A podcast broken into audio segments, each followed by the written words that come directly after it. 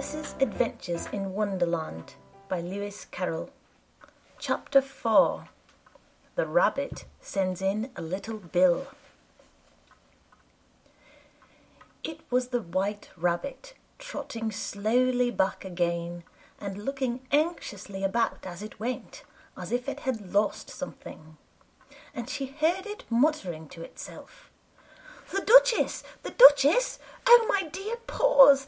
Oh, my fur and whiskers! She'll get me executed as sure as ferrets are ferrets.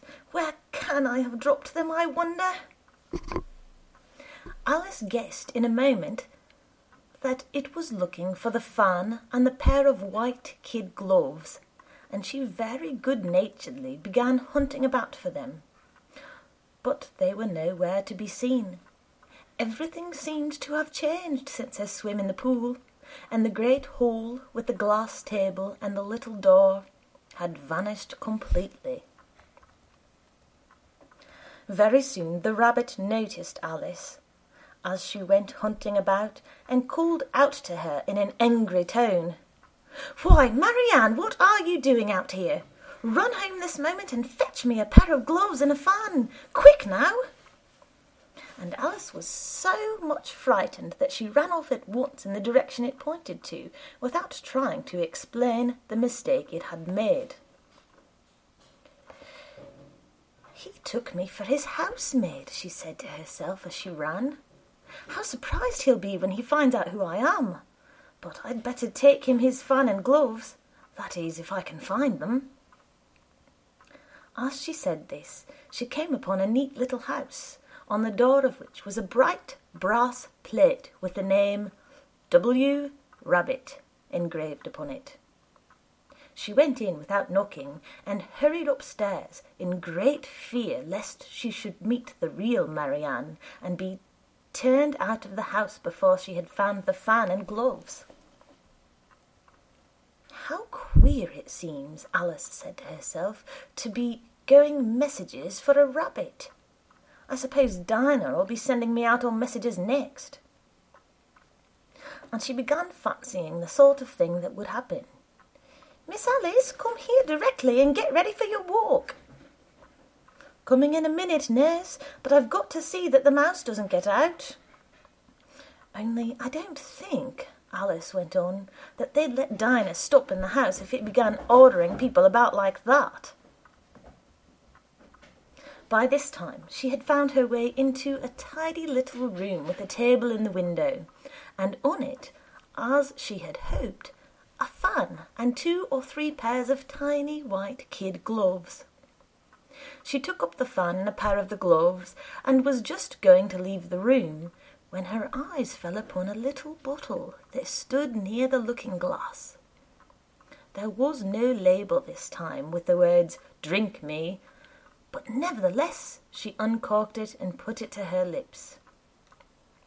I know something interesting is sure to happen, she said to herself, whenever I eat or drink anything. So I'll just see what this bottle does. I do hope it'll make me grow large again, for really I'm quite tired of being such a tiny little thing. It did so indeed, and much sooner than she had expected. Before she had drunk half the bottle, she found, a, she found her head pressing against the ceiling and had to stoop to save her neck from being broken. She hastily put down the bottle, saying to herself, That's quite enough. I hope I shan't grow any more. As it is, I can't get out at the door. I do wish I hadn't drunk quite so much. Alas, it was too late to wish that. She went on growing and growing, and very soon had to kneel down on the floor. In another minute there was not even room for this, and she tried the effect of lying down with one elbow against the door and the other arm curled round her head. Still she went on growing, and, as a last resource, she put one arm out the window and one foot up the chimney, and said to herself, now I can do no more, whatever happens. What will become of me? Luckily for Alice, the little magic bottle had now had its full effect, and she grew no larger.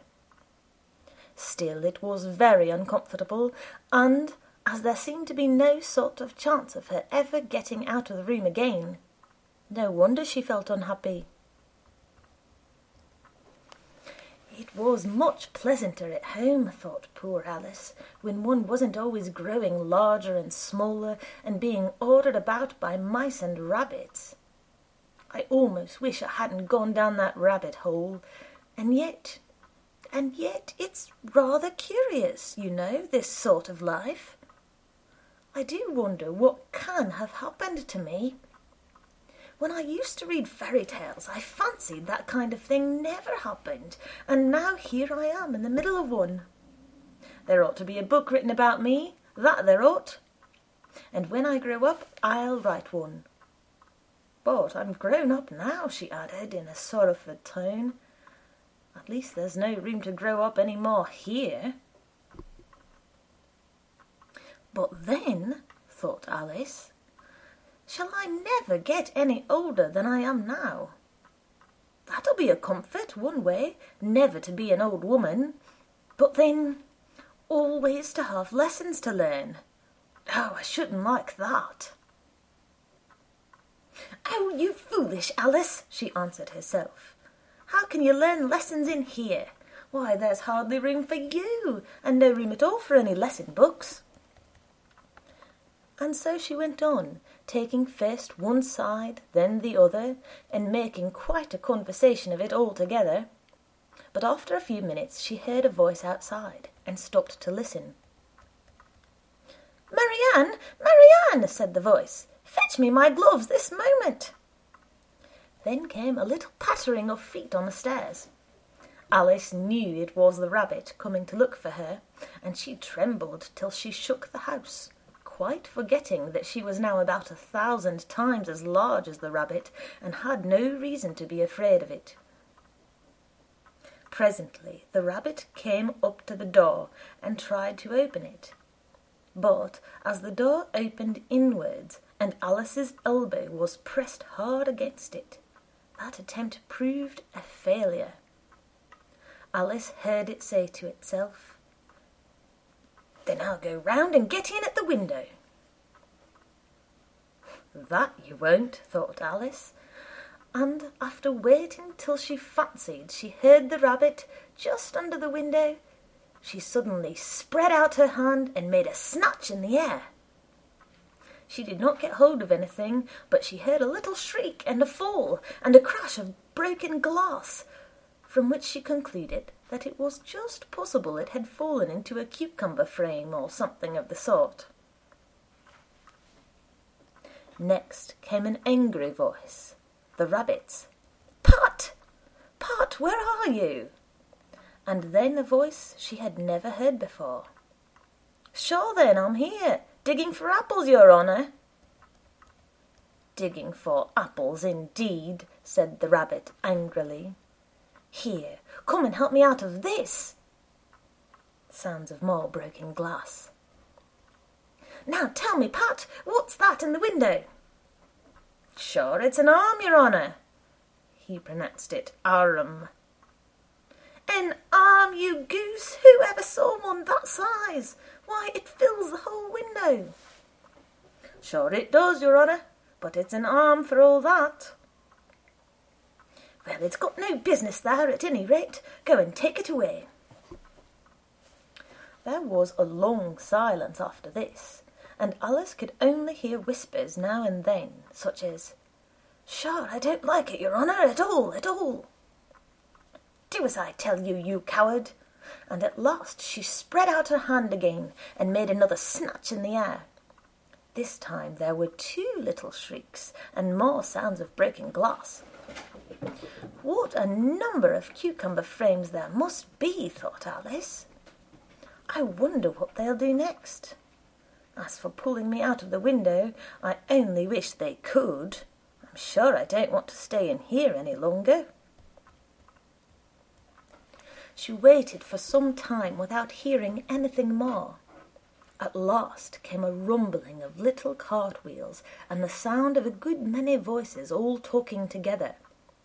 She made out the words Where's the other ladder? Why, I hadn't thought to bring but one. Bill's got the other. Bill, fetch it here, lad. Here, put 'em up at the corner. No, tie 'em together first. They don't reach half high enough yet. Oh, they'll do well enough. Don't be particular. Here, Bill, catch hold of this rope. Will the roof break? Mind that loose slat.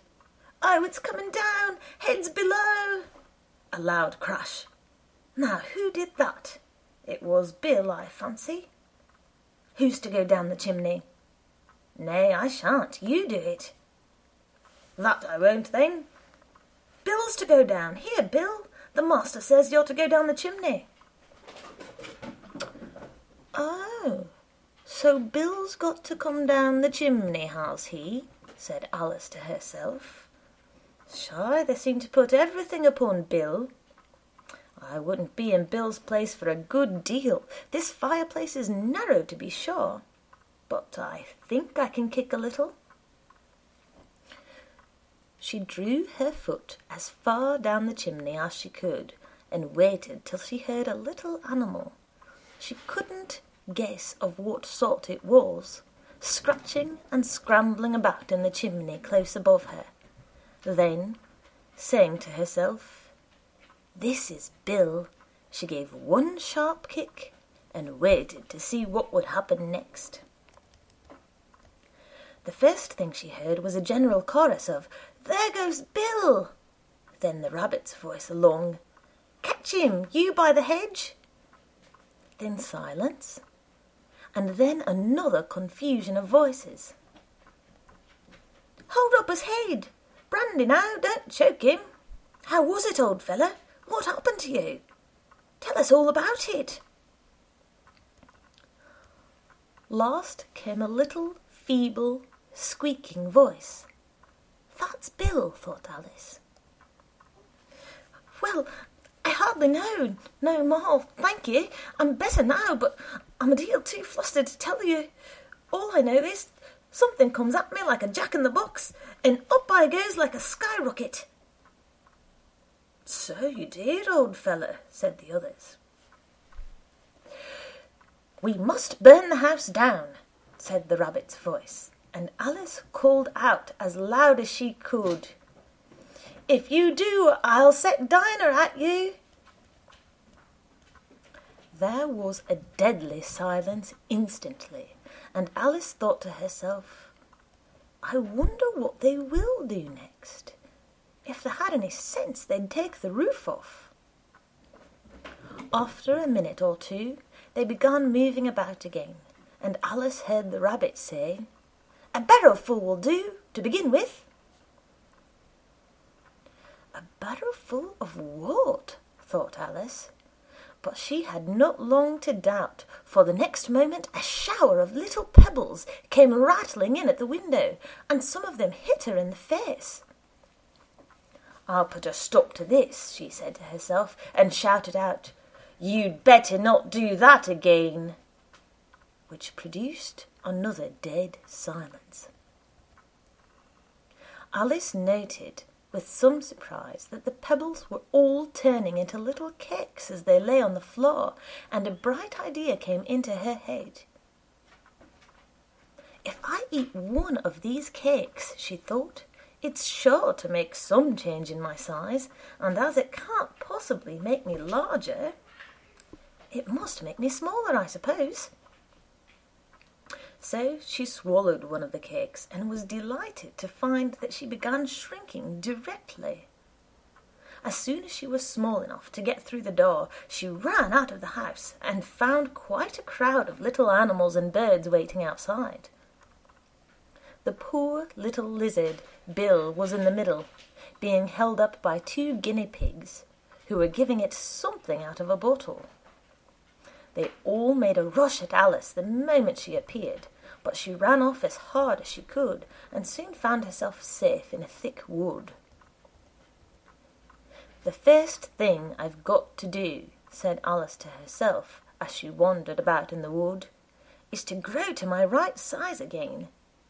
And the second thing is to find my way into that lovely garden. I think that will be the best plan. It sounded an excellent plan, no doubt, and very neatly and simply arranged. The only difficulty was that she had not got the smallest idea how to set about it. And while she was peering about anxiously among the trees, a little sharp bark just over her head made her look up in a great hurry. An enormous puppy was looking down at her with large round eyes and feebly stretching out one paw, trying to touch her. Poor little thing, said Alice in a coaxing tone, and she tried hard to whistle to it, but she was terribly frightened all the time at the thought that it might be hungry, in which case it would be very likely to eat her up in spite of all her coaxing. Hardly knowing what she did, she picked up a little bit of stick and held it out to the puppy, whereupon the puppy jumped into the air off all its feet at once with a yelp of delight and rushed at the stick and made believe to worry it. Then Alice dodged behind a great thistle to keep herself from being run over, and the moment she appeared on the other side, the puppy made another rush at the stick and tumbled head over heels in its hurry to get hold of it. Then Alice, thinking it was very like having a game of play with a cart horse, and expecting every moment to be trampled under its feet, ran round the thistle again. Then the puppy began a series of short charges at the stick, running a very little way forwards each time and a long way back, and barking hoarsely all the while, till at last it sat down a good way off, panting, with its tongue hanging out of his mouth, and its great eyes half shut. This seemed to Alice a good opportunity for making her escape, so she set off at once and ran till she was quite tired and out of breath, and till the puppy's bark sounded quite faint in the distance. And yet what a dear little puppy it was, said Alice, as she leant against a buttercup to rest herself and fanned herself with one of the leaves. I should have liked teaching it tricks very much if if I'd only been the right size to do it. Oh dear, I'd nearly forgotten that I've got to grow up again. Let me see. How is this to be managed? I suppose I ought to eat or drink something or other, but the great question is, what? The great question certainly was, what? Alice looked all round her at the flowers and the blades of grass, but she did not see anything that looked like the right thing to eat or drink under the circumstances there was a large mushroom growing near her, about the same height as herself, and when she had looked under it, and on both sides of it, and behind it, it occurred to her that she might as well look and see what was on top of it. She stretched herself up on tiptoe and peeped over the edge of the mushroom and her eyes immediately met those of a large caterpillar that was sitting on the top with its arms folded, quietly smoking a long hookah and taking not the smallest notice of her or of anything else.